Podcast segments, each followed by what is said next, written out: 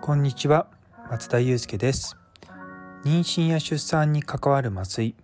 酸化麻酔を専門にする麻酔科医をやっています。このチャンネルでは診療や研究そして学会活動などを通じて学んだり考えたりしたことを発信していきます。さて今日のお題ですけれども皆さんステークホルダーマッピングって聞いたことありますか？実はですね私はカナダにいた時に医療の品質改善っていうものをやってたんですけれどもその勉強をしている中でステークホルダーマッピングっていうのを習ったんですね。でまずこのステークホルダーっていう言葉を説明すると大体日本語だとすぐに、えーとね、利害関係者って出てくるんですけれどもちょっと利害関係者って堅苦しくてなんか非常にイメージがつきづらいんですよね。あと別の意味としては株主とか出てくるのでなんとなくイメージとして偉い人たちとかそれまあプロジェクトとか企画とかいろんなものに対してお金とかを出してる人たちってイメージなんですけれども端的に言うとあのプロジェクトとかによって、まあ、何らかの関係がある人々全員なんですよね。なのでそのステークホルダーマッピングっていうのはそれを、まあ、どういう人利害関係者がいてだからそのプロジェクトをやることで誰にメリットがあってっていうことと誰がそれをやるのに影響力を持ってるかっていうのを可視化することであのプロジェクト自体をですねどういうふうに進めていくのかとかあのやっていく上で必要というふうになります。でメリットとしてはこれをはですね実はプロジェクトとかを始める前にやることによって重要なステークホルダーっていうのを早い段階で関与してもらえてまプロジェクト自体をサポートしてもらえるというふうにあのところがあります。例えばなんだろうな院内の術前の入院期間を短くしたいと思った時にもちろんそれって現場の意見として出てくるのもあるとは思うんですけれども病院の上の方の人たちにもまメリットがあったりするので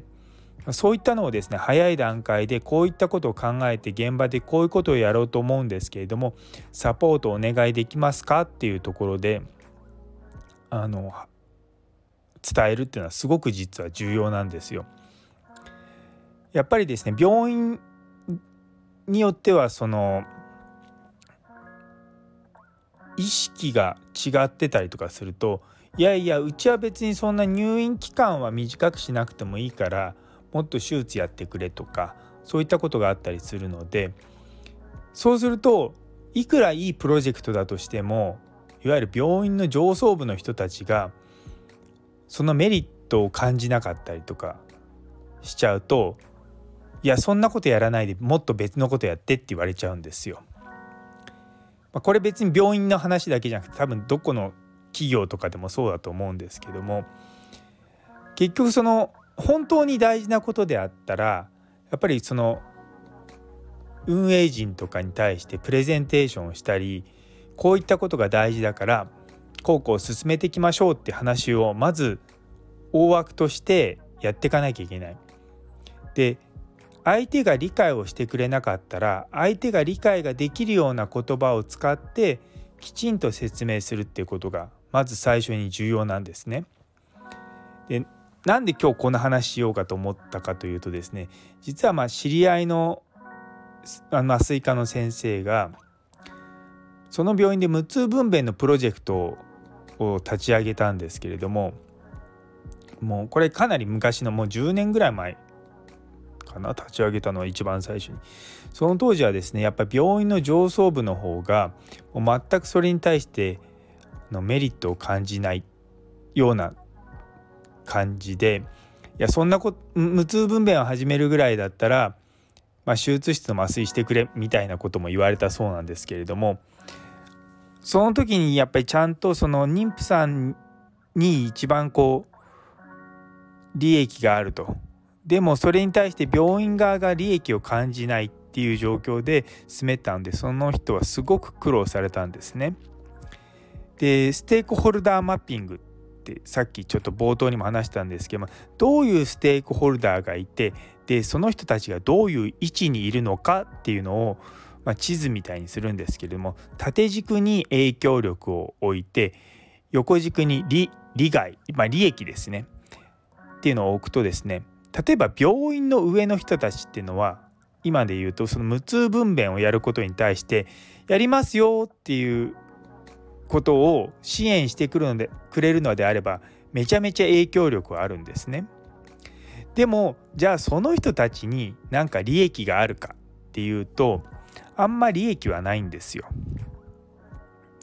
まあ、もちろん病院のその収益が増えれば利益が出るかもしれないけれども多分その病院の上の人たちがそれで得る利益よりも手術とかで得る利益の方が高いと思っていたら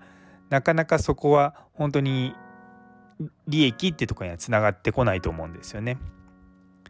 で一方例えばその、ま、影響力が強くてかつ利益が大きいっていうのがどういう人がいるのかっていった時に例えばそこの産婦人科の先生とかあとは助産師さんとかがもしその出産の時の痛みで苦しんでる人たちを何とかしたいっていうふうに思っていたら、まあ、そこに対してはあの影響もちろんそれのプロジェクト無痛分娩をやりたいっていうプロジェクトを支援するという意味で影響力はあるしでそれをが進むことによって利益を得られるというふうになります。で一方例えば患者さんに対してっていう考えると患者さんはあの無痛分娩のプロジェクト自体にはあまり影響力は強くないけれどもめちゃめちゃそれがうまくいった時に利益を得られる人たちになると思うんですよね。なんでそういうふうにやってですね、まあ、どこに誰がいてそのどういう形でその利害関係が出てくるかっていうことをですねあらかじめ地図のような形でやっていくんですね。で今のお話まとめると結局まあ影響力が大きいけれどもその人に対して利益が少ない人たちには、まあ、常にそのその人たちが信頼されされ続けるようにそのまあ向かっている方針とかそういったことをまあ常に伝え続けて、まあ、ずっと信頼されてる状態を作っておくということが大事なのと影響力もあってその人たちに利益もあるっていうそういった人たちとは一緒にプロジェクトを進めます。で一方影響力は少ないけども利益がちゃんともらえるっていうような人たちにはフィードバックっていうのを定期的に与えて、ま、情報を与えて進めていくと。で影響力も利益も少ないっていう人たちに対しては、ま、必要に応じて対応するっていう形になります。でなのでこういった形でですねどういう人たちが最初に関わっていてどういう人たちがあのそのプロジェクトによって利益が出たりとか、まあ、まあ、それに対して、ま労力を貸したりとかそういったのもあるのでそういったバランスをですね最初の段階で考えてうまく進めていくとまあ、必要最小限のとは言いませんけれども比較的少ない労力であのプロジェクトを達成することができるんですよ。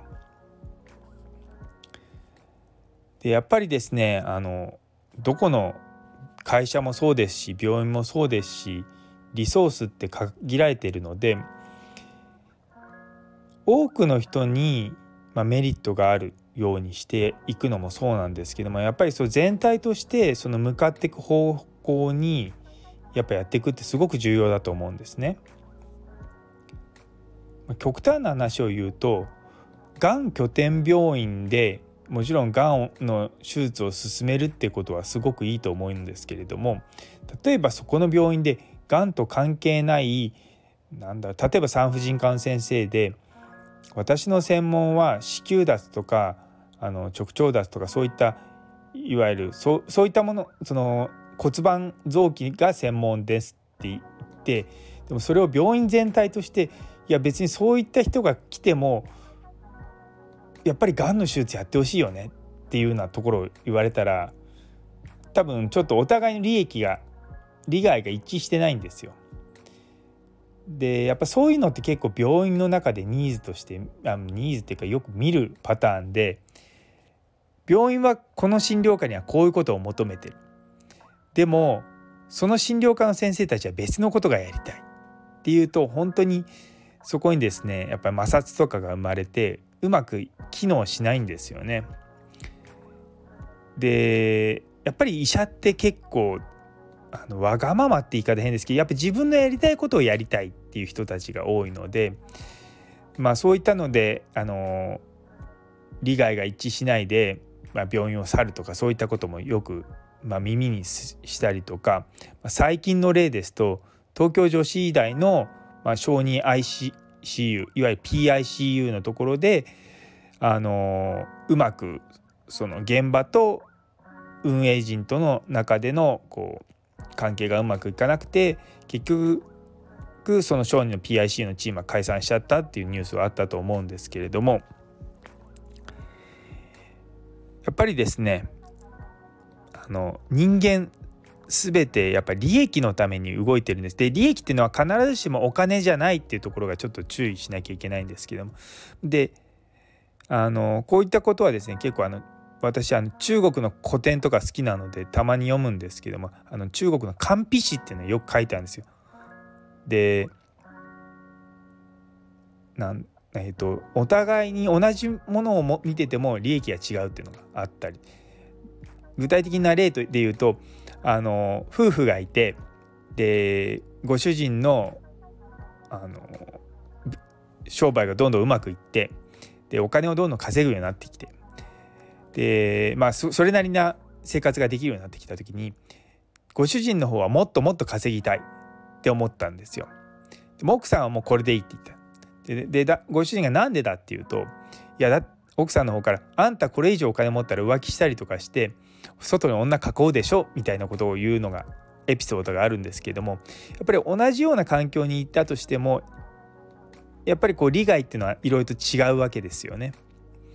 なんでやっぱりそういったものを定期的にすり合わせるってことは実はすごく重要でそういったことがないままあのー、進んでいってしまうとやっぱりそこの組織としての動きとまああり方がですね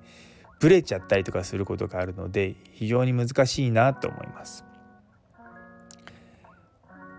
今日はちょっとあのステークホルダーマッピングってあんまりこう聞き慣れないしビジネスでもどこまでこういったのが使われてるのか僕ちょっとよくわからないんですけれどもただやっぱりこう自分がこれから何かやりたいっていう時に、ま誰をまあ変な言い方すると口説き落としてで誰に協力を仰いで誰のためにやるのかっていうのをちゃんと考えて進めていくといろんなものが本当にうまくいくと思うんですよ。で私実はそれを2019年ぐらいに勉強してからいろんなものにこれ当てはまるなと思っていて、まあ、今日ちょっとそういったのをですねふと思い出したのであの皆さんと共有させていただきましたちょっと私の方でもですねまだこれしっかりと言語化できてないような部分もあるのでもしかしたらまたステークホルダーマッピング第2弾っていうのがあるかもしれないのでその時はまたよろしくお願いいたします。それでは、えー、今日の一日が皆様にとって素晴らしい一日でありますように。それではまた。